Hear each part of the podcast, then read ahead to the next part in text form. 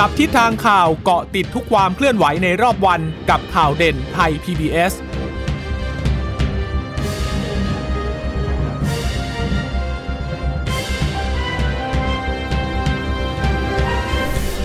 สวัสดีค่ะ สวัสดีค่ะ ต้อนรับคุณผู้ฟังสู่ข่าวเด่นไทย PBS นะคะ เราพบกันเป็นประจำทุกวันจันทร์ถึงศุกร์บ่ายๆ แบบนี้ค่ะ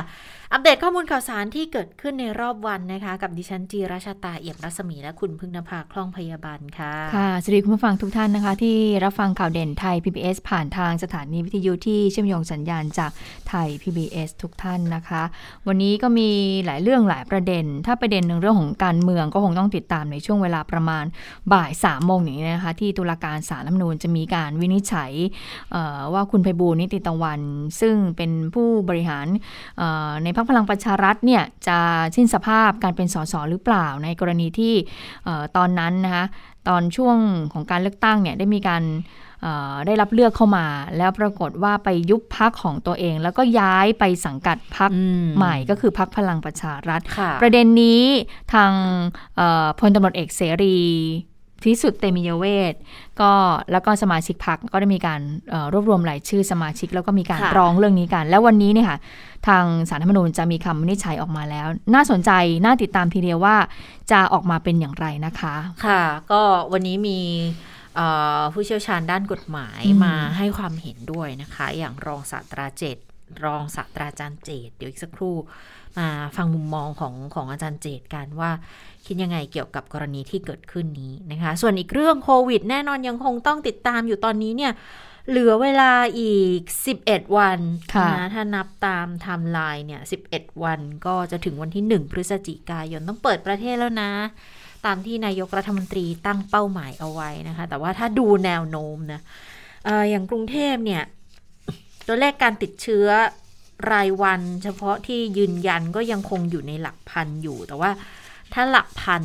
ศักยภาพในพื้นที่กรุงเทพนับว่าเป็นเป็นเป็นจำนวนการติดเชื้อที่ถือว่ายังรองรับไหวนะคะ ดังนั้นก็อาจจะคือถ้าเยอะไปมากกว่านี้ก็คงจะจะไม่ไหวแล้วเหมือนกันนะ แต่ว่าถ้าในระดับ 1,000เนี่ยยังพอได้อยู่นะคะแต่มันจะมีหลายพื้นที่อื่น ๆ โดยเฉพาะ 5 จังหวัด ทางใต้นะคะค่ะสี่จังหวัดชายแดนกับนครราชนครศรีธรรมราช ที่สถานการณ์เนี่ยยังไม่ดีขึ้นเลยนะคะ ตอนนี้โดยเฉพาะพื้นที่ใต้เนี่ย บางคนก็ประเมินบอกว่ามันมันกำลังขาขึ้นซะด้วยซ้ำนะก็พยายามที่จะควบคุมกันอยู่ แต่ว่าอีกจังหวัดหนึ่งวันนี้เนี่ยกลายมาเป็นดาวเด่นเลยไหมเนี่ย เพราะว่าสบคก็มีการชี้ไปที่เชียงใหม่เลยนะคะ ขอความร่วมมือให้ เอ่อเน้นย้ำในเรื่องของมาตรการป้องกันต่าง ๆ เพราะว่าตอนนี้ตัวเลขที่เชียงใหม่เนี่ยพบเป็นคลัสเตอร์กันหลายคลัสเตอร์อืมแล้วก็มาอยู่อันดับ 7 ด้วยนะ ล่าสุดที่มีการรายงานกันเนี่ย คืออันดับ 7 ไม่พอนะคะ เชียงใหม่จะเป็นหนึ่งในพื้นที่สีฟ้าค่ะนำร่องเปิดวันวันวันวันที่ที่หนึ่งหนึ่งนี้แล้วด้วยนะอืมดังนั้นก็เลยกลายเป็นสถานการณ์ที่ต้องติดตามกันละ ทีนี้มาดูตัวเลขผู้ติดเชื้อรายใหม่ ที่รายงานของวันนี้นะคะ ไม่ถึงหมื่นแล้วก็ลดลงมาต่ำกว่า 9,000 แล้วด้วยนะคะอ่า8,918 คนก็แบ่งเป็นการติดเชื้อในประเทศเสีย 8,859 จากระบบเฝ้าระวังและบริการ 8,195 ค่ะ ค้นหาเชิงรุกอีก 64 เรือนจำ 41 ค่ะ มาจากต่างประเทศอีก 18 ยอดยืนยันสะสมตั้งแต่ปี 63 มาเลยนะคะ ก็อยู่ที่1ล้าน8แสน8 11,852 คน หายป่วยเพิ่มวันนี้เยอะกว่าผู้ติดเชื้อรายใหม่ก็คือ 10,000กับ878 ราย ดังนั้นหายป่วยสะสมก็ค่อนข้างเยอะค่ะ1ล้าน6แสน8หมื่นกว่ากว่า แต่ยังอยู่ระหว่างรักษาเนี่ยอีกแสนกับอีก 3,507 คนนะ อาการหนักตอนนี้ถอยลงเรื่อยๆ อยู่ที่ 2,728 แต่ใส่ท่อช่วยหายใจก็ยังคง เยอะอยู่นะคะ 619 คน เสียชีวิตวันนี้รายงานเพิ่ม 79 ค่ะ ก็ต่ำร้อยมาต่อเนื่องหลายวันแล้วเหมือนกันนะ อยากจะให้เป็นแนวโน้มที่ลดลงเรื่อย ๆ อยู่เหมือนกัน แต่ก็ 79 ยังเป็นตัวเลขที่ค่อนข้างสูงอยู่นะคะ เป็นผู้ชาย 40 ผู้หญิง 39อ่าพบมากที่สุดในกรุงเทพ 18 คนเลยค่ะ พื้นที่ภาคใต้ ถ้ารวมกัน 4 จังหวัดก็เยอะอยู่ 20 คน คืออย่าลืมว่าจังหวัดสามจังหวัดใต้เนี่ย ถ้าตัวเลขของประชากรรวมกันก็ยังน้อยกว่าพื้นที่กรุงเทพมหานคร ดังนั้นก็เท่ากับว่าอัตราส่วนการเสียชีวิตเนี่ยถือว่าก็เยอะอยู่เหมือนกันนะคะ ดังนั้นตอนนี้ยอดผู้เสียชีวิตสะสมตั้งแต่ 63 คือ 18,486 คนแล้ว วัคซีนเป็นยังไง วัคซีน 19 ตุลานี่ฉีดได้เยอะนะคะ 994,781 โดสหลัง ๆ เนี่ย ถ้าเป็นวันธรรมดาก็ฉีดได้เยอะเหมือนกันวันละเกือบล้านเกือบล้านถ้ามีของเข้ามานะอืมค่ะ ส่วน 10 จังหวัดในวันนี้ที่มีผู้ติดเชื้อสูงสุดนะคะ แน่นอนอันดับหนึ่งก็คือกรุงเทพ ก็อยู่ที่ 1,020 คน อันดับ 2 ยะลาค่ะ วันนี้ยะลาเยอะทีเดียวนะคะ ขึ้นมาถึง 704 คนรองจากยะลาก็คือปัตตานี 520 คนเอ่อ นครศรีธรรมราชวันนี้ค่อนข้างจะรั้งท้ายนิดนึงแต่ว่าตัวเลขอยู่ที่ 266 คนนะคะเอ่อสงขา 484 คน สมุทรปราการก็ยังไม่ลดลงเลยนะคะ อยู่ที่5 359 คน ชนบุรี 328 คน อย่างที่คุณชะตาบอก วันนี้เชียงใหม่ก็ติด 1 ใน 10 จังหวัดที่มีผู้ติดเชื้อนะอยู่ที่ 294 คน ซึ่ง ทางคุณหมอที่วันนี้แถลงก็คือแพทย์หญิงสุมณีวัชรศิลป์ผู้อำนวยการสำนักสื่อสารความเสี่ยงเนี่ยก็บอกว่าภาพรวมของประเทศน่ะดูแลลดลง ถ้าเกิดดูของจำนวนผู้ติดเชื้อก็คือต่ำกว่า 9,000 ใช่ไหมคะ ก็คืออยู่ที่ 8,900แต่ 4 จังหวัดชายแดนภาคใต้ต้องเฝ้าระวังอย่างเข้มข้นทีเดียว โดยเฉพาะการติดเชื้อในเขตสุขภาพที่ 12 ก็คือ จังหวัดชายแดนภาคใต้เนี่ยแหละ ก็คือสงขลานราธิวาส ปัตตานีแล้วก็ยะลานะคะ นอกจากนี้คุณหมอยังบอกว่า พบผู้ติดเชื้อจากการตรวจ ATK มากเลยนะค่ะในพื้นที่นครศรีธรรมราช กระบี่ เชียงใหม่และเชียงราย จึงขอให้ทุกจังหวัดเนี่ยที่มีแนวโน้มรับนักท่องเที่ยวเนี่ยต้องเพิ่มมาตรการความระมัดระวังมากยิ่งขึ้นนะคะ แล้วก็ยังพบคลัสเตอร์ใหม่ ๆ เกิดขึ้นอยู่นะก็คลัสเตอร์งานศพ ที่จังหวัดเลย อุดรธานีนครศรีธรรมราชด้วยนะคะ อย่างที่บอกว่าเชียงใหม่ตอนนี้น่าเป็นห่วง เพราะว่าเชียงใหม่ก่อนหน้านี้ที่เราทราบกันก็คือเป็นคลัสเตอร์ที่ตลาดเมืองใหม่ใช่ไหมคะเอ่อแต่ปรากฏว่ามันก็จะมีอีกคลัสเตอร์ย่อยๆเนี่ยคือออกมาก็คือน่าจะเป็นการติดเชื้อจากคลัสเตอร์ที่กาดเมืองใหม่นี่แหละนะคะ แล้วก็มีการแพร่เชื้อไปยังแม่ฮ่องสอน แล้วก็ มีคลัสเตอร์ที่แรงงานไม้ตัดยาง คลัสเตอร์ร้านอาหาร คลัสเตอร์บ้านพักนักเรียนประจำก็เลยบอกว่าขอให้จังหวัดเชียงใหม่เนี่ยเพิ่มความระมัดระวังในการใช้ชีวิตด้วย ก็คือว่ามันไม่ได้คลัสเตอร์มันไม่ได้จบอยู่แค่ตลาดตลาดเมืองใหม่เท่านั้น แต่ตอนนี้มันแพร่กระจายไปยังพื้นที่อื่น ๆ จังหวัดอื่น ๆ ด้วยที่อยู่ใกล้ชิดที่อยู่ติดกับจังหวัดเชียงใหม่ แม่ฮ่องสอน หรือว่าทางทางเลยทาง น่านต่างๆ ตรงเหล่านี้เป็นต้น เพราะฉะนั้นเนี่ยก็เลยเป็นอะไรที่ต้องระมัดระวังเป็นพิเศษเลย และอย่างที่บอกเชียงใหม่ก็จะเปิดรับนักท่องเที่ยวด้วยค่ะก็เลยเป็นห่วงกันไงเพราะว่าช่วงเปิดรับนักท่องเที่ยวมา นักท่องเที่ยวก็ต้องมีการเคลื่อนย้ายใช่ไหมคะ แล้วอย่างที่อืมเราทราบกันเนี่ยเอ่อการติดเชื้อก็เกิดจากคนนี่แหละ คือค่ะคนก็ เคลื่อนย้ายเคลื่ไปอนย้ายจังหวัดนี้ค่ะพอไปเที่ยวจังหวัดเชียงใหม่สมมตินะคะ ไปเที่ยวจังหวัดเชียงใหม่เกิดการติดเชื้อในพื้นที่นี้ แล้วก็เดินทางออกมากลับบ้านเกิดบ้าง กลับมาในพื้นที่กรุงเทพบ้างอะไรเงี้ยมันก็จะเป็นการติดเชื้อที่ มันก็ยังวนในลูปนี้อยู่ มันก็ยังไม่ไม่ไม่พ้นเรื่องของการแพร่ระบาดอยู่ ก็เลยเป็นอะไรที่ต้องเอ่อต้องดูแลอย่างใกล้ชิดเลยในในส่วนนี้นะคะค่ะส่วนเรื่องของข้อมูลการฉีดวัคซีนในพื้นที่จังหวัดชายแดนภาคใต้ แม้ว่าทางกรมควบคุมโรคบอกว่าจะ มีมาตรการเชิงบังคับก็ตามในการฉีดวัคซีนปรากฏว่าตอนนี้ที่จังหวัดยะลาเนี่ยเขาบอกว่ามีเพียงจังหวัดเดียวค่ะ ที่ฉีดวัคซีนให้กับประชาชนทั่วไปนะ ทั่วไปก่อนนะ เกินร้อยละ 50 ของประชากรในจังหวัด ซึ่งตอนนี้ก็มีนโยบายแล้วแหละ ก็คือว่าจะฉีดวัคซีนให้ได้ร้อยละ 70 ของประชากรในจังหวัด แต่ดูแล้ว จังหวัดชายแดนภาคใต้ก็ตอนนี้มีเพียงแค่จังหวัดยะลาจังหวัดเดียวเนาะขณะที่การฉีดวัคซีนให้กับกลุ่มผู้สูงอายุ ในจังหวัดยะลา สงขลานราธิวาสที่ฉีดเกินร้อยละ 50 แล้วเนี่ยก็มีแต่ว่าแต่ก็บอกอีกว่าหลังจากนี้ก็คงจะต้องเร่งฉีดให้กับประชาชนทั่วไป ต้องเน้นคำว่าทั่วไปอีกนะอืมนะคะ เพราะว่ายังยังยังฉีดกันน้อยอยู่เลยค่ะค่ะเอ่อสำหรับการฉีดครอบคลุมทั่วประเทศที่เกินร้อยละ 50 ตอนนี้ได้ 12 จังหวัดเท่านั้นนะคะ ก็ มีกรุงเทพสมุทรปราการกระบี่พังงา ประจวบเพชรชนบุรีระนองเชียงใหม่ระยองตราดนะคะอันนี้ก็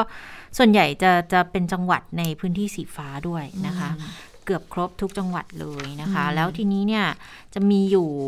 เอ่อห้าจังหวัดที่ได้เกินร้อยละ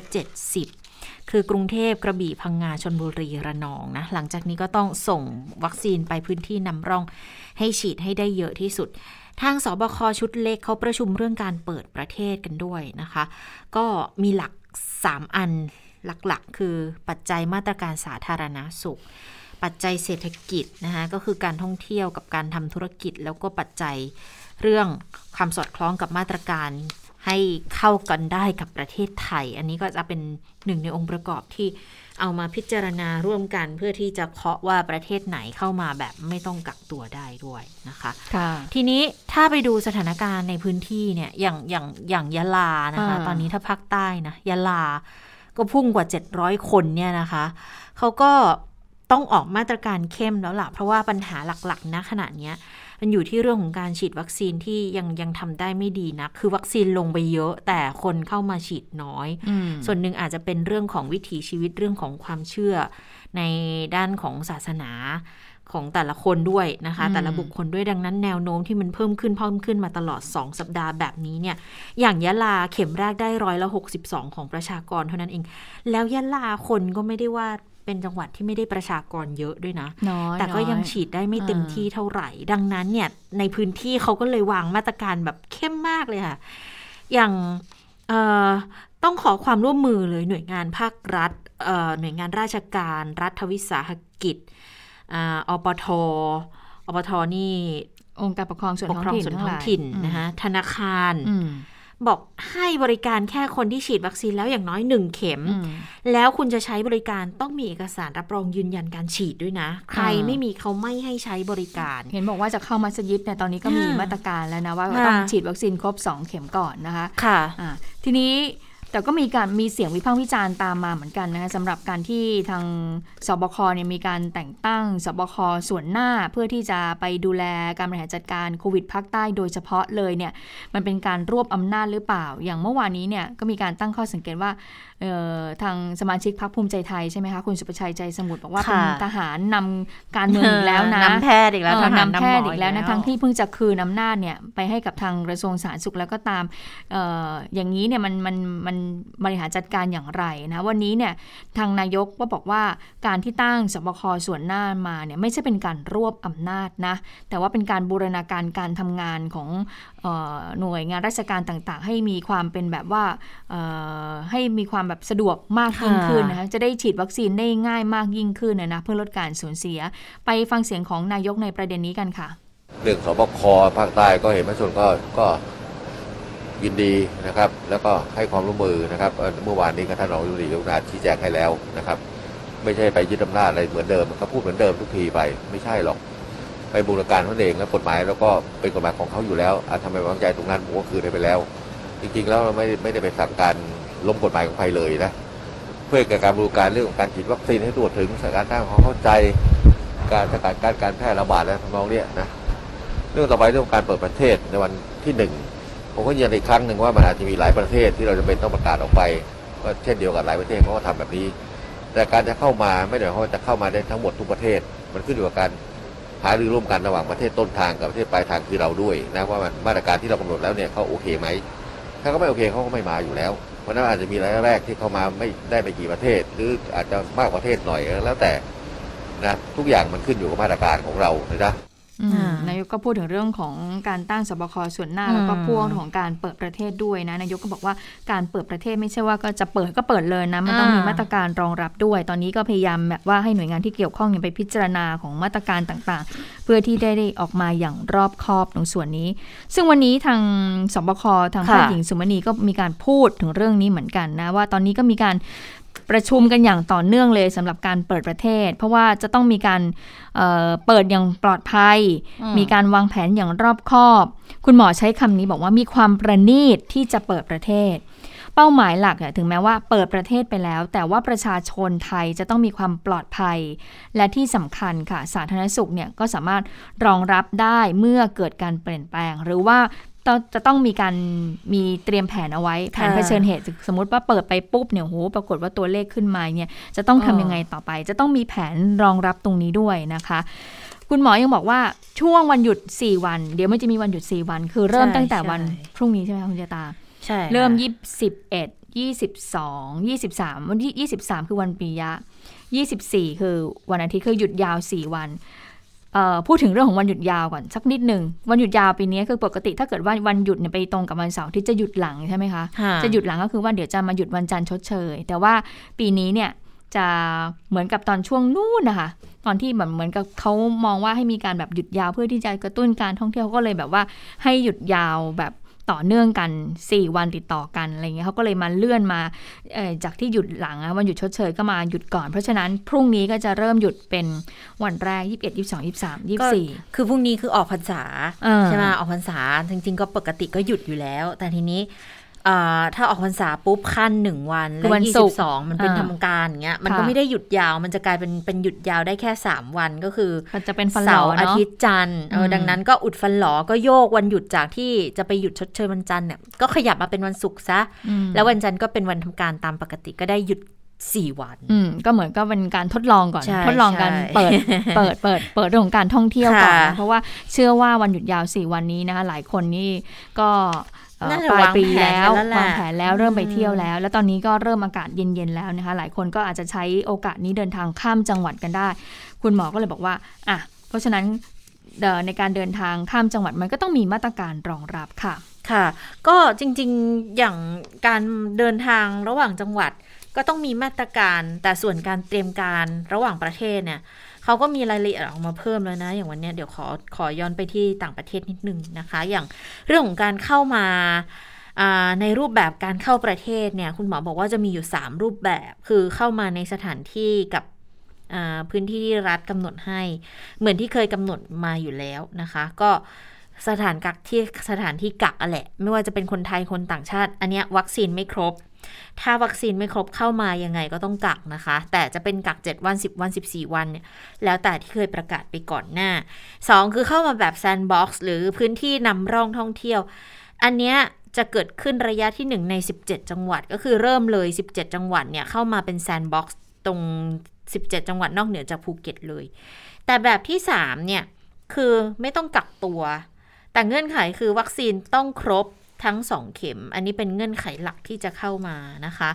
แล้วมันจะมีเงื่อนไขอย่างพวกฉีดวัคซีน ตรวจ RT-PCR จากประเทศต้นทาง 72 ชั่วโมง ประกันสุขภาพก็ต้องบังคับมีนะ 50,000 เหรียญ 50,000 ดอลลาร์นะวงเงินนะคะ พอมาถึงไทยก็ต้องสวอป RT-PCR ซ้ำในวันแรก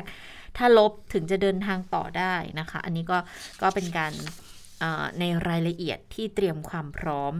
ส่วนช่วงหยุดยาวที่ประชาชนจะเดินทางกันเยอะๆเนี่ยนะก็มาตรการส่วนบุคคลต้องเข้ม อย่างเรื่องการสวมหน้ากากตลอดเวลา การใช้เจลแอลกอฮอล์ล้างมือการเว้นระยะห่าง มาตรการป้องกันแบบ universal prevention นะคะคือครอบจักรวาลคิดว่าคนอื่นเขาก็ติดเชื้อกันเดินอยู่ข้างๆเราเนี่ยก็ติดเชื้อดังนั้นต้องระวังสูงสุด อันนี้แหละเป็นความจำเป็นมาก ๆ นอกเหนือจากเรื่องของการฉีดวัคซีนแล้ว มาตรการส่วนบุคคลเนี่ยมันจะเป็นตัวช่วยอีกทางที่ไม่ให้เราไปเสี่ยงติดเพิ่ม หรือว่าไม่ให้คนอื่นมามีความเสี่ยงไปกับเราในกรณีที่เราเป็นคนที่มีความเสี่ยงนะคะ ค่ะ ในเรื่องของสถานการณ์โควิด -19 สิ่งที่ต้องระวังก็คือเรื่องของแรงงานข้ามชาติที่ลักลอบเข้าเมืองโดยผิดกฎหมาย ซึ่งลักลอบเข้าเมืองมาเนี่ยก็ผิดแล้วนะคะ แต่ว่าอาจจะนำเชื้อเข้ามาด้วย อาจจะไม่ได้ฉีดวัคซีนแน่นอนแล้วว่าอาจจะมีปัญหาในเรื่องนี้ปรากฏว่าทางโฆษกกระทรวงกลาโหมพลเอกคงชีพตันตรวานิชเนี่ยวันนี้ก็มีการพูดถึงเรื่องของภาพรวมในการเปิดประเทศ ซึ่งเราก็ต้องเตรียมพร้อมในหลายมิติด้วย แต่ทีนี้สิ่งที่ต้องมีการเตรียมแผผนเอาไว้ก็คืออบางคนเนี่ยพอรู้ว่าเราเปิดประเทศกิจการกิจกรรมมันมันมันเริ่มมีความเคลื่อนไหว มีความคล่องตัวมากขึ้นแล้ว อาจจำเป็นจะต้องมีการใช้แรงงานข้ามชาติหรือเปล่า แล้วแรงงานข้ามชาติที่เข้ามาบางคนเขาก็ อยากจะหางานทำในในในในประเทศไทยแล้วในพื้นที่ที่มีการเเตรียมรับนักท่องเที่ยวแล้วเนี่ยก็อาจจะต้องมีการจ้างงานเกิดขึ้นคือก็เลยต้องกลัวกังวลกับเรื่องนี้ที่แรงงานผิดกฎหมายที่จะเข้ามา ซึ่งแรงงานที่ผิดกฎหมายที่จะเข้ามา มันก็คืออาจจะเข้ามารองรับภาคอุตสาหกรรมของไทย หรือว่ามีปัญหาในเรื่องของหนีภัยจากการสู้รบในพื้นที่เขาอย่างทางเมียนมาเนี่ยนะคะเขาบอกว่ามันก็จะมีเรื่องตรงส่วนนี้ด้วย ทางนายกเลยกำชับค่ะ ให้กองกำลังป้องกันชายแดนทั้งทางบกทางน้ำเนี่ยมีการลาดตระเวนเฝ้าตรวจเข้มข้นนะคะทางพื้นที่ชายแดนทั้งด้านนอกด้านในให้ทำงานประสานกันอย่างเต็มที่เลย แล้วก็บอกด้วยว่าในการเปิดประเทศเนี่ยมันก็มีกลไกที่สปมนะคะจะเข้าไปดูแลตรงส่วนนี้ด้วย ก็จะทำหน้าที่บรณาการงานด้านความมั่นคง ทั้งตำรวจทหารแล้วก็ทางฝ่ายปกครองในการเฝ้าระวัง ในส่วนตรงนี้ด้วยนะคะ ส่วนทางด้านกัมพูชาและลาวก็ยังมีผู้หลบหนีเข้าเมืองอย่างต่อเนื่องนะคะ แล้วก็ต้องมีการเฝ้าระวังกลุ่มโรฮิงญาด้วย ที่ผ่านมาก็เห็นขบวนการของคนเมียนมาคนไทยที่ร่วมมือกับเจ้าหน้าที่รัฐ จับกลุ่มดำเนินคดีไปแล้ว ก็เป็นปัญหาการค้ามนุษย์ ทีนี้ก็เลยทางกระทรวงกลาโหมก็เลยเรียกร้องให้ทุกหน่วยงานเนี่ยช่วยกันนะป้องกันลักลอบการเข้าเมืองที่ผิดกฎหมาย เพราะเพราะว่าอาจจะเป็นคลัสเตอร์โควิด -19 ได้นะคะ ค่ะ ก่อนที่จะถึงวันหยุดยาวเนี่ยนะ ตอนนี้เรื่องของการเดินทางเขาเตรียมความพร้อมกันค่อนข้างเยอะแล้วนะคะ อย่างสนามบินสุวรรณภูมิเนี่ยประกาศและเดี๋ยวให้จอดรถฟรีเลย รับวันหยุดยาว 20-25 ตุลาคมไปเลยนะคะ คือผู้อำนวยการท่าอากาศยานสุวรรณภูมิค่ะเขาบอกว่าตามที่คอรมอเนี่ยอนุมัติวันหยุดพิเศษ 21-24 ตุลานะ ทางท่าอากาศยานก็เลยเตรียมความพร้อมอำนวยความสะดวกเพราะ เพราะประเมินว่าน่าจะมีการเดินทางกันเยอะในช่วงหยุดยาว แต่ก็มีมาตรการควบคุมป้องกันโควิดอยู่นะคะ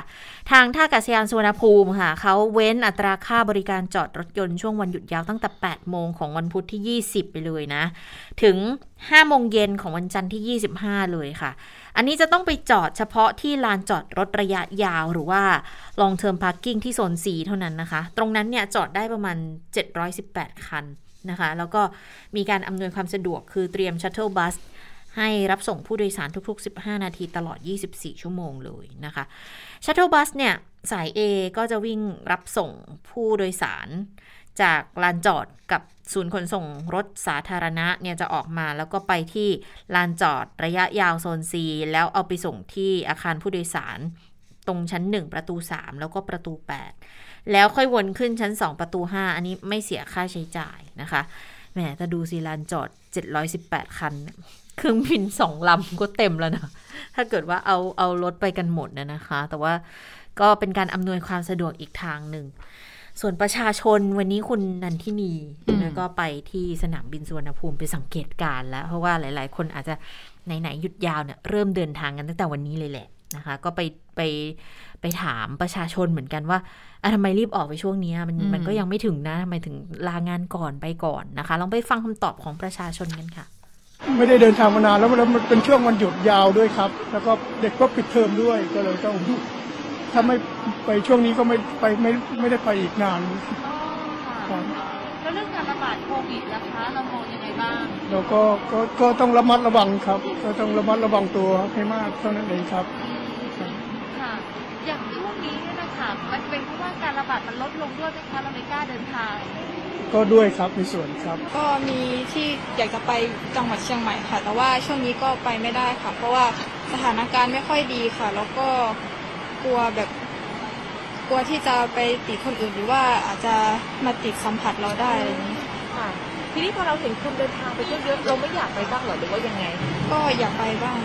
แต่ก็กลัว แต่ก็กลัวค่ะ แล้วก็ทั้งติดเรียนด้วยค่ะ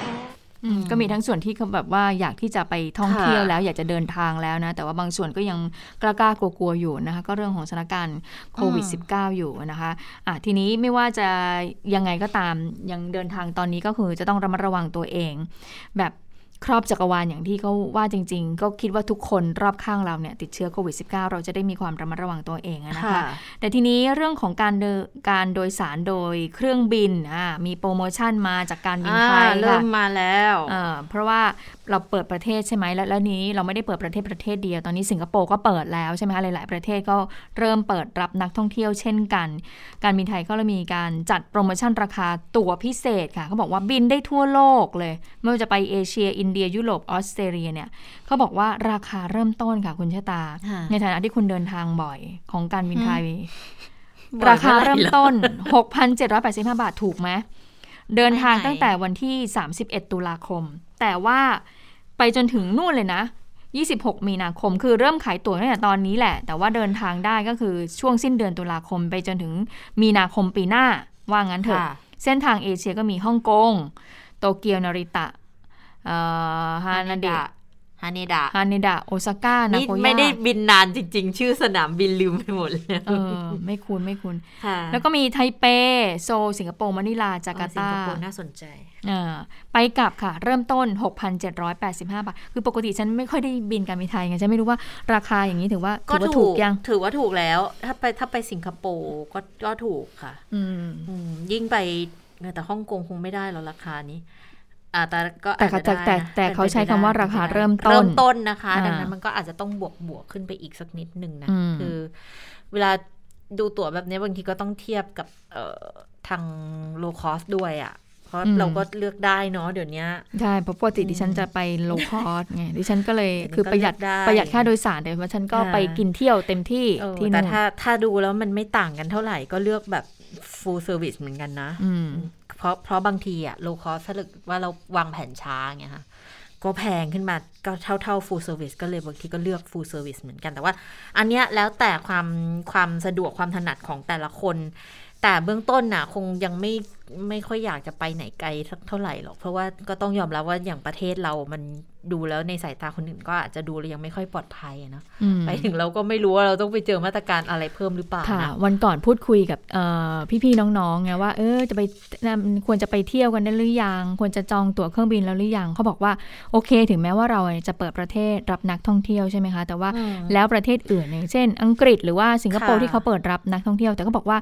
เออเขาก็พูดคุยกันบอกว่าเนี่ยต้องดูเนี่ยนะว่านโยบายแต่ละบริษัทเนี่ยถ้ากลับมาแล้วนะคือคุณไปสมมตินะ สมมติคุณไปเที่ยวญี่ปุ่น หรือคุณค่ะไปเที่ยวสิงคโปร์ฮ่องกงแต่คุณกลับมาเนี่ยบริษัทของคุณที่คุณทำงานอยู่เนี่ยเขามีนโยบายใช่ต้องกักตัวใช่หรือเปล่า ถึงแม้ว่าเอ่อตอนนี้ทางบ้านเราบอกว่าใครที่มากลับมาจากเยอรมนี กลับมาจากเอ่ออังกฤษเนี่ยไม่ต้องกักตัว แต่คุณต้องดูด้วยว่านโยบายบริษัทเอ่ออย่างเช่นที่ทำงานธนาคารอะไรอย่างเงี้ยต้องดูด้วยว่าเขามีนโยบายเนี่ยต้องให้กักตัวหรือเปล่ามตอนนี้บางคนก็เลยยังไม่กล้าเที่ยวยังไม่กล้าจองที่พักไงคะเพราะว่าเขาก็ไม่รู้ว่าบริษัทของเขาเนี่ยมีนโยบายยังไง ถึงแม้ว่าเอ่อประเทศเราบอกว่าไม่ต้องกักตัว แต่ว่าถ้าเกิดสมมติทางบริษัท หรือว่าพนักงานถ้าเราจะหอกลับมาทำงานนะเออเนะหรือว่าโรงงานที่เราทำงานอยู่บอกว่าคุณจะต้องเออกักตัวเป็นเวลาอีก 7 วันหรือว่า 10 วันในตรงส่วนเนี้ยอันเนี้ยมันก็เป็นเป็นเป็นสิ่งที่จะต้องพิจารณาเนาะอ่าว่าว่าว่าควรจะไปเที่ยวในช่วงระยะนี้หรือเปล่าอะนะคะค่ะอะทีนี้เรื่องของตั๋วถูกอันนี้ลองไปติดตามดูของการบินไทยเขาบอกว่ารวมค่าภาษีแล้วก็ค่าธรรมเนียมทุกประเภทแล้วค่ะ ค่ะ ก็ลองลองติดตามกันดู ส่วนในประเทศเนี่ย ตอนนี้เริ่มแจ้งเปิดเที่ยวบินหลาย ๆ เที่ยวบินกลับมาแล้วนะ อย่างบางกอกแอร์เวย์ตอนนี้ก็ประกาศแล้วค่ะ ว่าเส้นทางภูเก็ตหัดใหญ่นะ ก็จะเริ่มให้บริการ 31 ตุลาคมแล้วด้วยเหมือนกันนะคะ ส่วนาสายการบินบางกอกเนี่ยตอนนี้เขาเขามีเส้นทางการบินตอนนี้ 9 เส้นทางแล้ว คือกรุงเทพสมุยไปกลับวันละ 6 เที่ยวบินนะคะ กรุงเทพสุขโขทัยไปกลับก็มีแล้วนะคะกรุงเทพเชียงใหม่ กรุงเทพภูเก็ต กรุงเทพลำปาง กรุงเทพสมุยนะคะเออสมุยภูเก็ตสิ สมุยภูเก็ต สมุยสิงคโปร์ก็มีแล้วนะคะ ตอนนี้ก็เริ่มให้บริการแล้ว กรุงเทพตราดนะคะ ภูเก็ตหัดใหญ่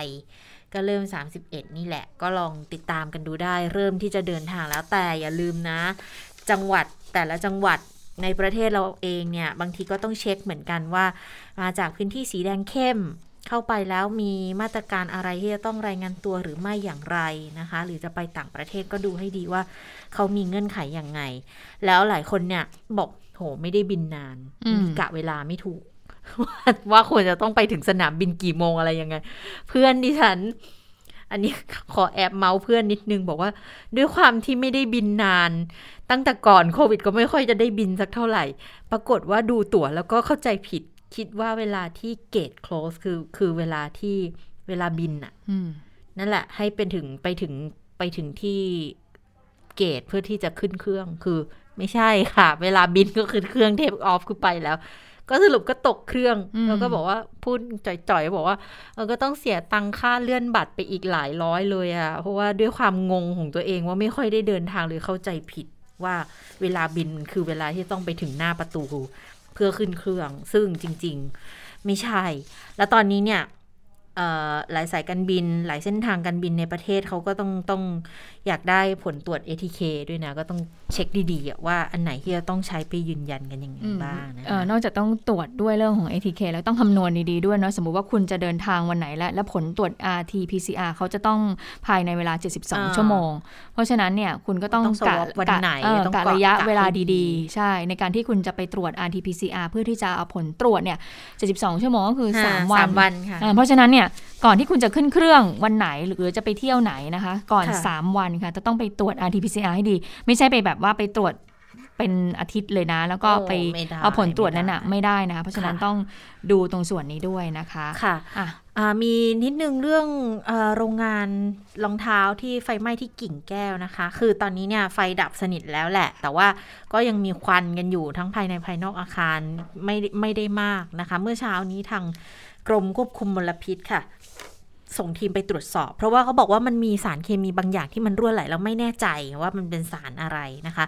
ทางอธิบดีกรมควบคุมมลพิษก็บอกเรื่องนี้เหมือนกันบอกว่าเออตอนนี้เนี่ยคือได้เข้าไปตรวจสอบสารเคมีที่จุดเกิดเพลิงไหม้ร่วมกับทางกรมสวัสดิการคุ้มครองแรงงาน สอบถามข้อมูลจากผู้จัดการบริษัทค่ะทางทางผู้จัดการเขาให้ข้อมูลว่ามีวัตถุดิบ อะไรบ้าง ใช้อะไรเป็นวัตถุดิบในการผลิตบ้าง คือมีหนังแท้ มีกาวลาเท็กซ์ มีทินเนอร์ มีเม็ดพลาสติก แล้วก็ทางโรงงานเนี่ยเขามีลายเครื่องฉีด เครื่องอัดทำรองเท้าปรากฏว่าเสียหายทั้งหมดเลยนะคะ กลิ่นที่เกิดขึ้นตอนนี้ที่เข้าไปลงพื้นที่เมื่อเช้าเนี่ยมีกลิ่นไฟไหม้เล็กน้อยนะคะแล้วก็ตรวจวัดค่าสารอินทรีย์ระเหยง่ายได้ประมาณ 1.6 ถึง 4 มิลลิกรัมต่อลิตรนะคะ ภายนอกโรงงานเนี่ย เครื่องตรวจวัดคุณภาพอากาศ ไม่พบสารระเหยสารเคมีอันตราย แต่จะมีแค่กลิ่นควันไฟเล็กน้อยเท่านั้นก็โล่งใจไปได้เปราะหนึ่งเรื่องคุณภาพอากาศ แต่ที่น่าเศร้ามากเลยคือพนักงาน ปรากฏว่าไฟไหม้อาคารเสียหายหนักมาก แล้วก็อุปกรณ์อะไรทั้งหลายเนี่ยความเสียหายรวมประมาณร้อยล้าน แล้วพนักงานไปถึงที่ทำงานตอนเช้า ปรากฏว่าตกใจค่ะ ราะตัวแทนของโรงงานออกไปบอกว่า โรงงานขอปิดกิจการเลยนะแล้วก็จะให้ค่าตอบแทนแค่เดือนตุลาเนี่ย เป็นเป็นเดือนสุดท้ายเท่านั้น ทุกคนก็ตกใจอะ่ะ แล้ว 200 กว่าคนอะ่ะ บางคนทำงานกันตั้งแต่ 10ถึง30 ปีนะ อายุงานนะ พอไปเจออย่างนี้ก็ตั้งตัวไม่ทันค่ะ กอดคอกันร้องไห้ คือมันมันรวดเร็วมากนะคะ เขาก็บอกว่า คนที่ถูกเลิกจ้างเนี่ยเดี๋ยวต้องรวมตัวกันเพื่อจะจะเรียกร้องค่าชดเชยจากนายจ้าง คือพนักงานเขาบอกแค่ว่า ตอนนี้ยังคิดอะไรไม่ออก ยังไม่ได้คิดว่าจะตั้งกลุ่มเจรจากับเจ้าของโรงงาน เพราะว่าทุกคนช็อกกับเหตุการณ์ที่เกิดขึ้น บางคนที่ทำงานที่นี่มาเกือบ 30 ปีแล้วมาตกงานแบบนี้เห็นแต่ในภาพข่าวว่าปิดกิจการแล้วพนักงงานกอดคอกันร้องไห้ แล้ววันนี้มาเจอด้วยตัวเอง ก็ช็อกไปเหมือนกันนะคะ แต่เห็นว่าทางกระทรวงแรงงานทราบเรื่องแล้ว รัฐมนตรีก็ได้สั่งให้เข้าไปช่วยเหลือแล้วด้วยนะคะ กับเหตุการณ์ที่เกิดขึ้นนี้ค่ะก็เป็นเหตุการณ์ที่ทางลูกจ้างแรงงานเนี่ยเขาไม่ได้ตั้งรับกันก่อนเลยเนาะไม่ทันอะเห็นบอกว่าวันนี้ทางเจ้าหน้าที่ป้องกันภัยก็จะเข้าไปตรวจสอบโรงงานแห่งนี้ด้วยนะสภาพอาคารเป็นยังไงเพราะว่าก็เสียหายเยอะเหมือนกันก็กลัวว่าอาคารนั้นจะพังถล่มลงมานะคะทีนี้มาติดตามความเคลื่อนไหวทางการเมืองในช่วงเวลานี้แหละนะคะ ที่สารมนูญนัดอ่านคำวินิจฉัย สมาชิกภาพสสของคุณภัยบูลนิติตะวันว่าจะอยู่ต่อหรือว่าจะต้องพ้นไปนะคะหลังจากที่มีสสเข้าชื่อร้องปมเลิกพักประชาชนปฏิรูปพักประชาชนปฏิรูปเนี่ยเป็นพักเริ่มแรกเลยของคุณภัยบูลนิติตะวันนะคะในช่วงของการเลือกตั้งในปี 62เนี่ยปรากฏว่าในช่วงนั้นเนี่ยก็คือคุณภัยบูลเนี่ยก็คือได้รับเลือกตั้งเข้ามา แล้วตอนนู้นเนี่ยนะคะถ้าจำกันได้ คุณภัยบูลนิติตะวันเนี่ยก็คืออใช้ ใช้อยู่ในสังกัดพักประชาชนปฏิรูป และตัวเองก็เป็นหัวหน้าพักด้วย นโยบายเนี่ยเขาก็บอกว่าตอนนั้นนะน้อมนำคำสอนของพระพุทธเจ้า มาใช้ในการแก้ไขปัญหาของประเทศค่ะ ปรากฏว่าหลายคนพอเห็นนโยบายที่ออกมาแล้วก็ใช้ในเป็นเเขาเรียกว่าไงมอตโต้ในการหาเสียงเนี่ยนะคะหลายคนบอกว่าทุกคนเนี่ยไม่ได้จำพักประชาชนปฏิรูปเลยนะ แต่ทุกคนไปจำว่าเป็นพักพระพุทธเจ้า เพราะว่าจะมีแบบว่า ป้ายภาพในการหาเสียงก็จะคือเป็นแนวแบบพระพุทธแบบว่าแนวพระพุทธพระพุทธเจ้านะคะนำคำสั่งสอนมามาใช้ในการแก้ไขปัญหาของประเทศ ทีนี้ปรากฏว่าหลังการเลือกตั้ง ได้คะแนนไปค่ะ 45,508 คะแนนค่ะซึ่ง 40,000 กว่าคะแนนเนี่ยก็คือได้สสหนึ่งคนก็คือตามกฎหมายของรัฐธรรมนูญปี 60เนี่ยนะคะ 40,000 กว่าก็ได้สสบัญชีรายชื่อ 1 คน ก็คือคุณไพบูลย์นี่แหละอืมคนเดียวเลยเข้ามาหัวหน้านะพรรคะคหัวหน้าพักก็ได้เข้ามา ปรากฏว่าเมื่อได้เข้ามาแล้วต่อมาค่ะ วันที่ 5 สิงหาคมปี 62 คุณไพบูลย์เข้าไปยื่นเรื่องต่อกกต เขาบอกว่าขอแจ้งยกเลิกกิจการพักประชาชนปฏิรูปค่ะเขาบอกว่าเป็นไปตามมติเอกฉันของพรรคนะ ซึ่งตอนนั้นทุกคนก็รู้แล้วแหละว่าเอาเลิกเลิกไปแล้วจะทำอะไร คือเลิกไปเนี่ยก็คือต้องการมีความประสงค์ที่จะไปเข้ากับทางพรรคพลังประชารัฐนั่นเอง กระทั่งต่อมาค่ะ 26 สิงหาคม กกตหลังจากที่ยื่นกับกกตไปแล้วนะว่าขอยกเลิกกิจการนะคะ กกตก็อออกมาบอกว่า โอเค พักประชาชนปฏิรูปเนี่ยมีเหตุนะที่ต้องสิ้นสภาพความเป็นพักการเมืองนะคะ ก็เป็นไปตามความเห็นของนายทะเบียนพักการเมือง ก็ก็เลยมีราชกิจจานุเบกษาเผยแพร่ประกาศออกมาก็ลงนามประธานกรรมการการเลือกตั้ง ต่อมาค่ะ ผ่านมา 1 เดือน 9 กันยายน ปี 62 คุณไพบูลก็เลยไปยื่นสมัครเป็นสมาชิกพักพลังประชารัฐ แล้ววันรุ่งขึ้นก็เลยได้เป็นเข้าร่วมกับพักใหม่เป็นครั้งแรกเลย แต่ปรากฏว่า ผ่านมาไม่นานค่ะ ทางสส60คน ส่วนใหญ่ค่ะก็เป็นพักของคุณพลตำรวจเอกเสรีพิสุทธิ์ค่ะเตมียเวทนะคะพักเสรีรวมไทย ก็ไปร่วมกันเข้าชื่อร้องต่อคุณชวนหลีกภัยประธานสภาผู้แทนราษฎร ขอให้ส่งคำร้องไปดูว่า เอ๊ะ มันถูกต้องหรือเปล่ากับการที่คุณไพบูลย์เนี่ยเอ่อเข้ามายุบพักของตัวเอง แล้วก็ย้ายมาซบพักพลังประชารัฐแบบนี้เนี่ยมันถูกต้องไหมเพราะว่าตามรัฐธรรมนูญเนี่ยเขากำหนดว่ามันจะมีถ้าจะย้ายพักได้มี 2 กรณีก็คือว่าค่ะถูกเอ่อถูถูกกขัขับบ ถูกขับใช่ไหมถูกขับของจากคณะกรรมการบริหารพักกับอีกงานหนึ่งก็คือถูกยุบก็คือว่าทำผิดอะไรและศาลก็มีคำสั่งยุบ แต่เนี่ยมันไม่เข้า แต่เนี่ยมันเข้าข่ายหรือเปล่ามันดูแล้วมันเป็นไปตามเจตนาของกฎหมายไหมเออ ปรากฏว่าเรื่องนี้ก็มีการสอบถามอาอาจารย์เจตธนวณิกเหมือนกันใช่ไหมคะ ใช่ค่ะ ก็สอบถามอาจารย์ว่ามันเป็นไปตามเจตนารมณ์ของกฎหมายไหมอาจารย์คือในมุมมองอาจารย์ก็ดูว่ามันก็ไม่น่าจะเป็นไปตามเจตนารมณ์ของกฎหมายนะ แต่ว่าถ้าคำพิพากษาที่มีขึ้นเนี่ย หลายคนก็ตั้งข้อสังเกตไงว่าถ้าเกิดว่าสมมุติในทางที่อ่ามีการ ให้พ้นสภาพไปเนี่ย ผลที่จะให้พ้นจากสภาพความเป็นสสจะเกิดขึ้นวันไหน วันนี้เลยไหมเล็วันนี้เลยไหมหรือว่าอ่าจะมีย้อนหลังไปแล้วถ้าย้อนหลังไปมันจะเป็นเป็นผลในเรื่องอะไรบ้างที่จะต้องเกิดขึ้นนะ ไปฟังคำตอบของอาจารย์เจตกันค่ะ ผมเข้าใจอย่างนี้ครับว่า ถ้าสารรัฐธรรมนูญท่านวินิจฉัยวันนี้ ท่านคงให้สิ้นสภาพวันนี้ครับ เพราะถ้าท่านให้ไปสิ้นสภาพวันที่เป็นวันที่ย้ายเนี่ย มันอาจจะเกิดปัญหาได้ค่ะ แล้วมันมีหลาย ๆ กรณีครับที่สารรัฐธรรมนูญเนี่ยด้วยความเคารพท่านให้สิ้นสภาพในวันที่ท่านมีคำวินิจฉัย ไม่ได้ย้อนไปอืมนะครับเพราะฉะนั้นอันอันนี้ผมเข้าใจว่าถ้าท่านให้สิ้นสภาพน่าจะให้สิ้นสภาพวันนี้ค่ะคงไม่ได้ให้สิ้นสภาพในในส่วนที่ผ่านมาแล้วครับค่ะค่ะแล้วแล้วถ้าเกิดว่าสิ้นสภาพสมมุติถ้าย้อนไปเนี่ยสมมันมุติจะนะมีถ้าสมมุติปัญหาอะไรบ้างครับคือถ้าสมมุติก็เรียนอย่างนี้ครับว่า คือมันมีบทคุ้มครองการทำหน้าที่อืม นะครับ เรื่องที่ทำหน้าที่ไปเรื่องที่ลงมติเรื่องที่เป็นประธานนะครับ เรื่องที่ดำเนินการในลักษณะใดก็แล้วแต่จะให้พรรคพลังประชารัฐ หรือจะให้สภานะครับ หรือว่าจะทำในลักษณะอื่นใดที่ทำในฐานะที่เป็นสสพรรคพลังประชารัฐเนี่ยค่ะอันนั้นน่ะก็ถือว่าได้รับการคุ้มครองโดยกฎหมายอืมค่ะแต่ว่าสิ่งที่เป็นการส่วนตัว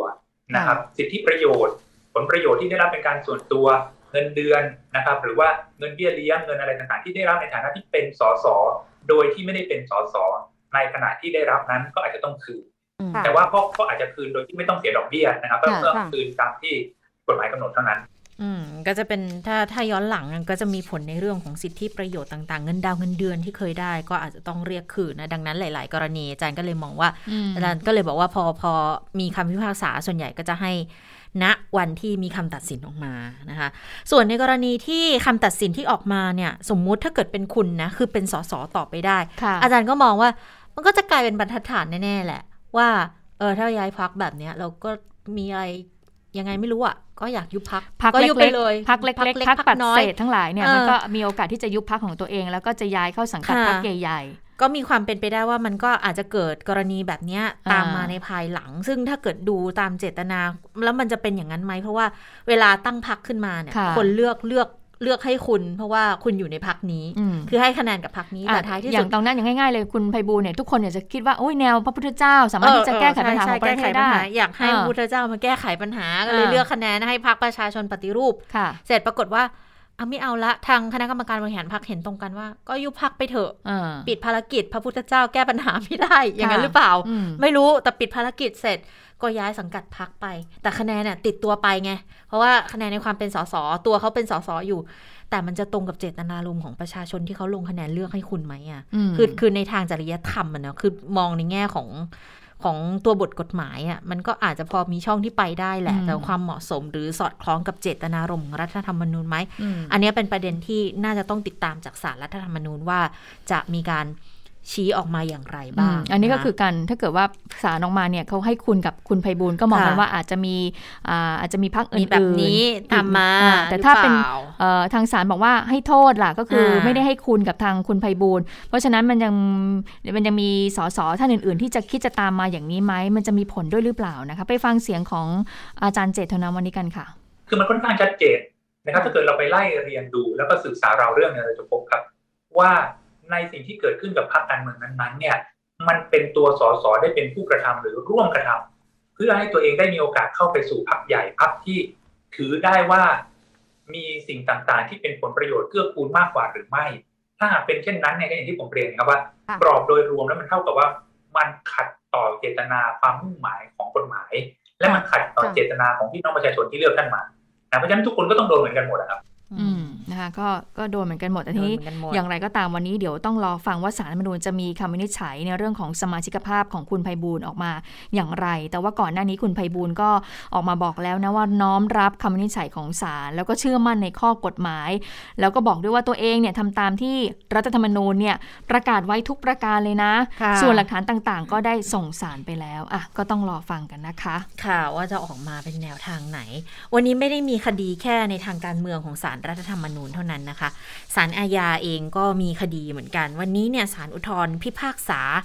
แก้โทษจำคุกแบบไม่รอลงอัญญาอาญากับคุณสนธิยานชื่นฤทัยในธรรมนะคะโทษเนี่ยจริงๆหนึ่งปีก็แก้เหลือ 8 เดือน เพราะเห็นเห็นว่าคำให้การเป็นประโยชน์นะคะ คดีนี้ถ้าโดยสั้นๆนะย้อนกลับไปก็เป็นในกรณีที่ศาลอาญาค่ะ นัดฟังคำพิพากษาศาลอุทธรณ์คดีกบฏกปปสชุดเล็ก อันนี้จำเลย 4 คนจะมีคุณสนธยานชื่นฤทัยในธรรม มีคุณสกลทีพัทยกุล มีคุณสมบัติธรรมรงธัญวงศ์แล้วก็คุณเสรีวงมนทาอดีตแกนนำกปปส ทุกคนก็เดินทางไปฟังคำพิพากษานะฐานเป็นกบฏร่วมกันก่อความวุ่นวายในบ้านเมือง ในกรณีชุมนุมขับไล่นางสาวยิ่งลักษณ์ชินวัตรอดีตนายกรัฐมนตรี แล้วก็ปิดสถานที่ราชการหลายแห่ง ปี 2557 ค่ะ สำนวนเนี่ยฟ้องแกนนำ4คนนอกเหนือจากแกนนำกปปสคนอื่นที่ยังอยู่ระหว่างพิจารณาคดีเหมือนกัน ชั้นต้นเนี่ยยกฟ้องนะคะ เมื่อเดือนกรกฎาคม62 เพราะว่าพยานหลักฐานโจทย์น้ำหนักไม่เพียงพอ โจทย์ก็เลยยื่นอุทธรณ์คดี วันนี้กลับคำพิพากษาแก้ คือให้คุณสนธิยานจำคุก ไม่รอลงอาญาหนึ่งปีอืมฐานขัดขวางการเลือกตั้งที่เขตดุสิตแต่อย่างที่บอกว่าให้การเป็นประโยชน์ก็เลยลดโทษเหลือ 8 เดือน แต่ไม่รอลงอาญาเช่นเดียวกันอืมส่วนข้อหาอื่นกระบงกระบฏอะไรอย่างเงี้ยยกฟ้องนะคะ แล้วก็ให้เพิกถอนสิทธิ์เลือกตั้ง 5 ปีด้วยอืมแต่จำเลยที่2ถึง4เนี่ย คือคุณสกลทีคุณสมบัติอาจารย์เสรีอาจารย์เสรีเนี่ย บอกว่าไม่ปรากฏว่าร่วมก่อเหตุก็ให้ยกฟ้องค่ะ วันนี้คุณสุเทพเทือกสุบรรณอดีตเลขาธิการกปปสหรือลุงกำนันนะคะก็เดินทางไปให้กำลังใจด้วยเหมือนกัน ก็น้อมรับคำพิพากษานะคะไปฟังเสียงของคุณสุเทพกันค่ะ พวกเราในฐานะที่เป็นผู้ร่วมการต่อสู้กันมา ร่วมอุดมการณ์กันมาก็ ต้องขอบคุณศาลที่ได้พิจารณาคดีนี้ด้วยความยากลำบากตามกระบวนการยุติธรรม แล้วก็ได้มีคำพิพากษาที่พวกเราถือว่าส่วนใหญ่เราก็พ้นเคราะห์พ้นโศกที่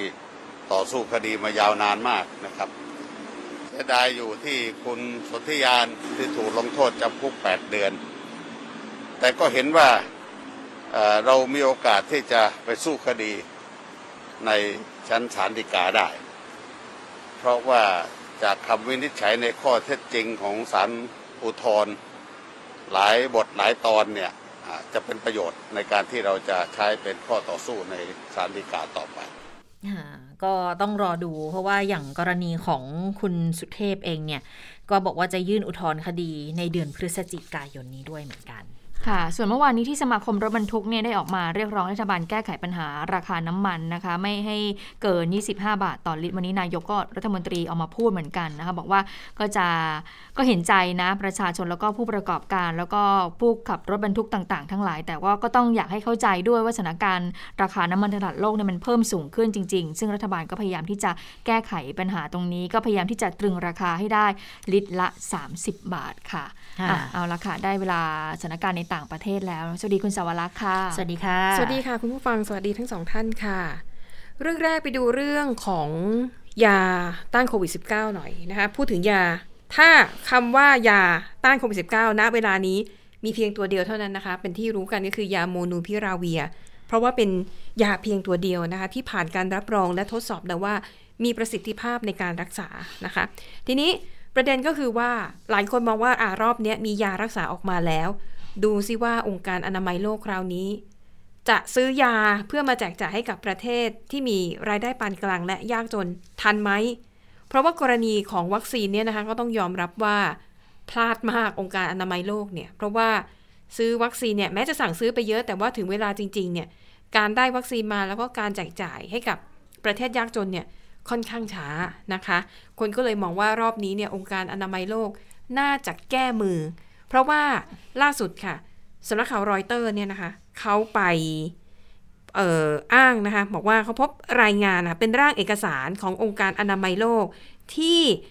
ร่างแผนในการจัดซื้อยาโมนูพิราเวีย ที่น่าสนใจคือ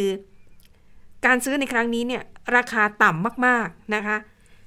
องค์การอนามัยโลกเนี่ยระบุว่าเขาเนี่ยจะสั่งซื้อยาโมนูคือในรายงานไม่ได้เอ่ยชื่อนะ ในรายงานแค่บอกว่า เป็นยาที่ใช้รับประทานตัวใหม่สำหรับรักษาผู้ป่วยโควิด -19 ที่อาการไม่รุนแรงถึงปานกลาง แต่ไม่ได้ระบุชื่อยาโมนูพิราเวีย อันนี้เนี่ยเข้าใจว่าเผื่อในอนาคตมันมียาอื่น ๆ ตัวที่ 2 3 4 ที่มันได้รับการอนุมัติออกมาเนี่ย ก็จะได้สามารถนำเงินที่ว่านี้เนี่ยนะคะ ไปซื้อยาได้ แต่ประเด็นค่ะอย่างที่บอกมันอยู่ที่ราคายา เพราะว่าในเอกสารระบุว่า จะสั่งซื้อยาทั้งหมดนะคะ 28 ล้านคอส ในราคาคอสละ 10 ดอลลาร์สหรัฐ ก็ประมาณ 300 กว่าบาทเท่านั้น แต่ว่าก่อนหน้านี้นะคะ สหรัฐอเมริกาเนี่ยเขาสั่งซื้อยาตัวนี้ตัวเดียวกัน แต่คอสหนึ่งเนี่ย700 ดอลลาร์สหรัฐ หรือประมาณ 21,000 บาท สั่งซื้อไปแล้ว1ล้าน7แสนคอสนะคะ ถามว่าทำไมราคาต่างกันเหลือเกิน จาก 700 ลดลงมาเหลือ 10 ดอลลาร์ได้อย่างไรนะคะ ซึ่งอันนี้เนี่ยเขาก็มองว่าน่าจะเป็น แผนการตั้งรับขององค์การอนามัยโลกค่ะ เพราะเขาบอกว่าจริง ๆ แล้วเนี่ยนะคะ ยาเนี่ย ถ้าหากว่าเจ้าของลิขสิทธิ์ ยอมให้ผู้ผลิตยาในหลาย ๆ ประเทศเนี่ยสามารถนำยาไปผลิตได้เองเนี่ยมันจะช่วยลดต้นทุนได้มากนะคะ โดยเฉพาะอย่างยิ่งการผลิตที่เขาเรียกว่าเป็น generic drugs หรือว่ายาสามัญซึ่งจะเป็นตัวยา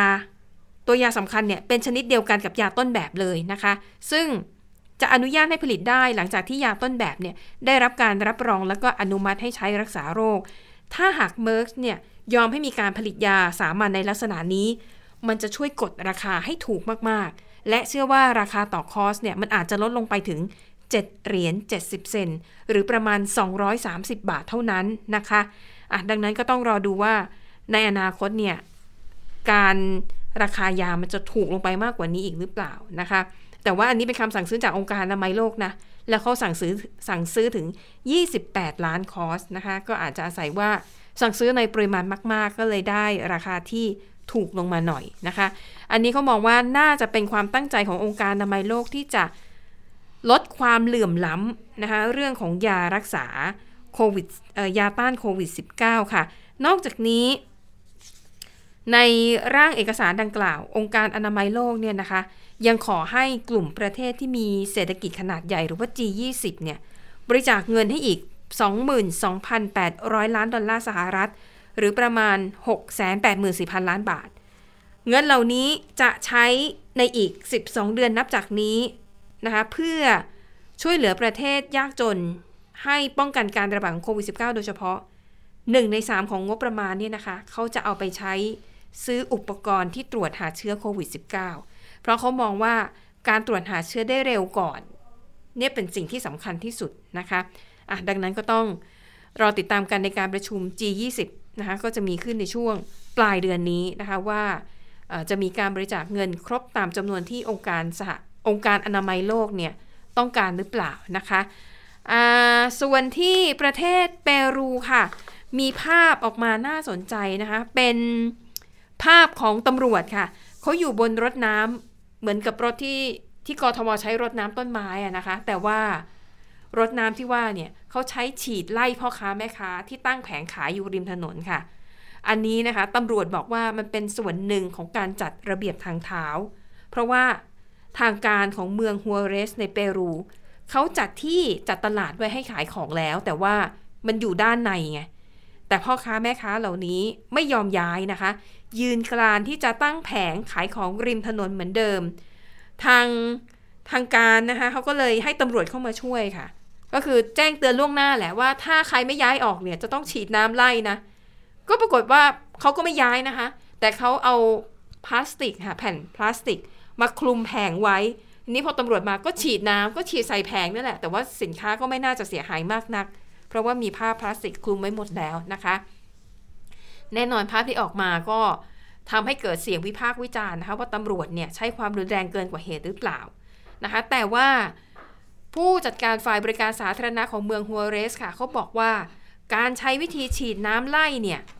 ถือว่าเป็นวิธีที่ดีที่ดีที่สุดแล้วนะ เพราะถ้าให้ตำรวจลงไปไล่คิดว่าจะเกิดอะไรขึ้น ก็ต้องมีการประทะกันนะคะเผลอๆจะมีผู้ได้รับบาดเจ็บด้วย ก็เลยใช้วิธีฉีดน้ำ นอกจากจะเป็นการไล่ผู้ค้าขายริมทางแล้วเนี่ยนะคะ ยังทำความสะอาดถนนอีกด้วยแล้วตำรวจบอกว่าเขาจัดที่จัดทางไว้ให้มีตั้ง 500 แผง แต่ว่าพ่อค้าแม่ค้าเหล่านี้ไม่ยอมอืมย้ายเข้าไปขายก็เลยกลายเป็นที่นาของภาพที่เป็นดราม่านะคะ ปิดท้ายวันนี้จะสรุปเรื่องราวดราม่าของฝั่งเกาหลีใต้บ้างนะพระคะเอกเหรอ ใช่ จะบอกว่าซีรีส์เรื่องเนี้ยดิฉันยังไม่ได้ดูดิฉันเลยสุกเฉยๆกับข่าวนี้ แต่พอตอนหลังรู้สึกว่า คนแบบให้ความสนใจเยอะมาก วันนี้ก็เลยอะไปสรุปมาให้ฟังนิดหนึ่งนะคะ ประเด็นก็คือเป็นดารานำจากซีรีส์เรื่อง Hometown Cha-Cha-Cha นะคะ ก็ฉายในสตรีมมิ่งช่องหนึ่งซึ่งก็โด่งดังมากนะคะ ดาราคนนี้ชื่อว่าคิมซอนโฮค่ะ ดิฉันไม่เคยรู้จักคนนี้มาก่อนเลยนะ ดูเหมือนว่าจะมาดังจากซีรีส์เรื่องนี้โดยเฉพาะหรือเปล่า ก่อนหน้านี้เขาเล่นเรื่องสตาร์ทอัพค่ะว่าเป็นพระรอง นี่ตัวจริงมาตัวแล้วจริงดูจบแล้วค่ะ ทั้งสตาร์ทอัพทั้ง Hometown ค่ะอะต่อเลยค่ะอะ ก็คือ ปรากฏว่าพอซีรีส์นี้มันโด่งดังมากใช่ไหมคะ แล้วด้วยภาพลักษณ์ของหัวหน้าหงอืมภาพลักษณ์เขาเป็นยังไงคะในซีรีส์เรื่องนี้ เป็นคนที่ทำได้ได้ทุกอาชีพเลย ไม่ว่าจะเอ่อชาวบ้านขอให้เขาไปซ่อมประปาค่ะเป็นชาวประมงช่วยจับปลาหรือว่าไปเป็น handyman เออเป็น handyman เป็นใช่ handyman ทำอะไรได้หมดเลยทุกอย่างเลยค่ะแล้วก็เห็นบอกว่าเป็นซีรีส์แนวแบบฟีลกู d ใช่ไหมใช่ก็คือเป็นเรื่องราวของหมู่บ้านในในกงจินนะก็คือว่าแต่ละคนก็จะมีชีวิตเรื่องราวมี story ค่ะมีที่มา ระหว่างอืมเดินเรื่องเนี่ยก็จะมีเอ่อความสัมพันธ์ของผู้คนในนั้นอืมแต่ว่าตัวพระเอกเนี่ยตัวตัวคิมซอนโฮตัวพระเอกก็จะมีเรื่องราวของเขาเหมือนกัน ซึ่งค่ะเรื่องมันก็จะค่อย ๆมาเฉลยใน ในประมาณช่วงตอนหลังๆของอืมของของเรื่อง ว่าพระค่ะเอกมีที่มาอย่างไรถึงมาอยู่ที่หมู่บ้านแห่งนี้ ทั้งๆที่เป็นคนที่มีความสามารถมากค่ะแต่ทำไมถึงมาอยู่ที่หมู่บ้านแห่งนี้ค่ะค่ะ ก็ด้วยภาพโพสต์ในซีรีส์ที่ดูดีมากๆนะคะอืมจนทำให้แบบหลายคนก็บอกโอ้ใฝ่ฝันไม่แบบนี่คือ แต่อันเนี้ยมันคือสไตล์ของซีรีส์เกาหลีที่ผู้ชายและพระเอกในเรื่องจะต้องแบบเป็นคนอ่อนโยนเป็นคนจิตใจดี คือ perfect ทุกอย่าง แต่ว่าพอมาถึงชีวิตจริงนะคะ ก็เกิดดราม่าขึ้นค่ะ คือในช่วงที่ซีรีส์เรื่องนี้กำลังโด่งดังมากๆเนี่ยนะคะ ก็มีหญิงสาวคนหนึ่งค่ะ เธอใช้นามสมมุติ เธอไปโพสต์ข้อความในเว็บบอร์ดออนไลน์ยอดนิยมของเกาหลีใต้ อ้างว่าเธอเนี่ยเคยคบหากับนักแสดง นามสมมุติเค ก็อาจจะตีความได้ว่าเป็นคิมอืมแต่คนเกาหลีนี่คิมกันทั้งประเทศนะคะอะแต่สาวคนนี้ค่ะก็เขียนเรื่องราวนะคะ แล้วก็โดยบอกว่า เธอเนี่ยคบหากับดาราชายคนนี้ต้นปี 2020 แล้วก็เลิกรากันไปเมื่อ4ีหเดือนที่แล้ว ประเด็นคือเธอบอกว่า เธอตั้งท้องกับดาราชายคนนี้อืมแล้วก็ฝ่ายชายเนี่ยขอให้เธอทำแท้งค่ะนะคะ แล้วก็อ้างว่าถ้าหากว่าฝ่ายหญิงเนี่ยมีลูกตอนนี้เนี่ยตัวเขาในฐานะที่เป็นดารานักแสดงเนี่ยจะต้องเสียค่าปรับประมาณ 25 ล้านบาทนะคะอะ ฝ่ายหญิงก็ยอมทำแท้ง แล้วอ้างว่าฝ่ายชายบอกว่าเดี๋ยวปีหน้าจะย้ายมาอยู่ด้วยกัน แล้วก็จะแต่งงานกันอีก 2 ปีนะคะ แต่ปรากฏว่าหลังจากที่ฝ่ายหญิงไปทำแท้งแล้วเนี่ยท่าทีของนักแสดงชายนั้นเปลี่ยนไป ลบรูปคู่ที่ถ่ายทิ้งทั้งหมด ลบข้อความทั้งหมดก็บอกว่ายิ่งฝ่ายชายโด่งดังขึ้นพฤติกรรมก็ยิ่งเปลี่ยนไปนะคะ มีการทะเลาะข่มขู่สุดท้ายก็เลิกรากันค่ะ ฝ่ายหญิงเนี่ยรู้สึกว่า เธอบอกว่าเธอรู้สึกเหมือนกับถูกหลอกแล้วก็เจ็บใจก็เลยเปิดเผยเรื่องนี้ออกมาอืมทีนี้ชาวเน็ตนะคะนักสืบพันทิปก็ไปขดขุดคุยกันเต็มไปหมด จนสุดท้ายนะคะล่าสุดวันนี้ค่ะ ฝ่ายชายนะคะเอ่อได้ออกแถลงการณ์ที่เผยแพร่ผ่านทางต้นสังกัดอีกทีหนึ่งฝ่ายชายก็ยอมรับนะคะเขียนในทำนองบอกว่าเขาคบหากับฝ่ายหญิงด้วยความรู้สึกดีๆ แต่ว่าเขาเนี่ยก็ยอมรับว่า ในระหว่างที่มีความสัมพันธ์กันนั้นเขาทำร้ายเธอด้วยความประมาทและไร้ความคิดนะคะ หวังว่าจะได้พบกันเพื่อขอโทษอย่างจริงใจ แต่ตอนนี้ยังไม่สามารถทำได้ ปรากฏว่า พอมีเหตุการณ์แบบนี้เกิดขึ้นนะคะเขาเนี่ยก็ต้องถอนตัวออกจากรายการเรียลิตี้นะคะ แล้วก็ภาพยนตร์นะคะที่มีกำหนดจะถ่ายทำไว้แล้วนะคะ แล้วก็สินค้าแบรนด์ต่างๆ ที่ถอนเลย คิมโซฮอนซอนโฮเนี่ยนะคะ เป็นพรีเซนเตอร์ก็ถูก ลบภาพออกจากอืมการโฆษณาของบริษัทเหล่านี้ทั้งหมดนะคะอืมนี่ก็เป็นอีกครั้งหนึ่งนะคะ ที่เกิดดราม่าในสื่อบันเทิงของเกาหลีใต้นะคะ แต่ว่าเรื่องนี้ข้อเท็จจริงประการใดก็ต้องติดตามกันต่อไป เพราะหลายคนมองว่า การที่มีข่าวเสียเสียหายหายๆของนักแสดงที่กำลังรุ่งกำลังจะโด่งดังเนี่ยเหมือนกับเป็นการสกัดดาวรุ่งหรือเปล่านะคะ แล้วก็เป็นการสะท้อนในอีกครั้งหนึ่งว่า ทั้งหมดนี้ก็คือภาพลักษณ์ของวงการบันเทิงอืมที่ถูกสร้างขึ้นนะคะ อย่างภาพลักษณ์ของผู้ชายเกาหลีที่บอกว่าโอ้ยในซีรีส์นะโอป้าเอเอออจะใจดีดิฉันน่ะเคยถามคนไทยที่อยู่ในเกาหลีใต้ค่ะแล้วก็แม้แต่ผู้หญิงเกาหลีใต้เองถามว่าอ่า จริงหรือเปล่าผู้ชายแบบในซีรีส์บอกว่า ไม่มีอยู่จริง ตอนจีบกันแรกๆอาจจะมีแบบหวานชื่นกุ๊กกิ๊กค่ะบ้างแต่พอคบกันไปสักพักไม่มีอยู่จริงนะคะ นี่มาดูเรื่องนี่ก็เช่นเดียวกันโอป้าไพบูลย์หน่อยอ่าอ่าอ่าป้าไปบุญเป็นไงศาลคะออกมาแล้วว่าเป็นไงคะ ไม่ไม่ต้องออกจากตำแหน่งนะคะอ๋อก็สามารถเป็นสสต่อไปได้อ๋อก็เป็นอะไรที่หลายคนคาดการณ์เอาไว้ก่อนหน้านี้เหมือนกันนครายละเอียดข่าวสี่โมงก็น่าจะมีให้ติดตามโอนะคะเคค่ะอ่หมดเวลาของข่าวเด่นค่ะไทย PBS แล้วค่ะ เราสามคนลาไปก่อนนะคะ สวัสดีค่ะสวัสดีสวัสดีค่ะ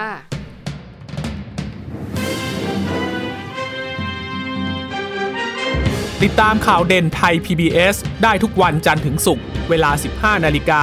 ทางไทย PBS Radio และติดตามฟังข่าวได้อีกครั้งทางไทย PBS Podcast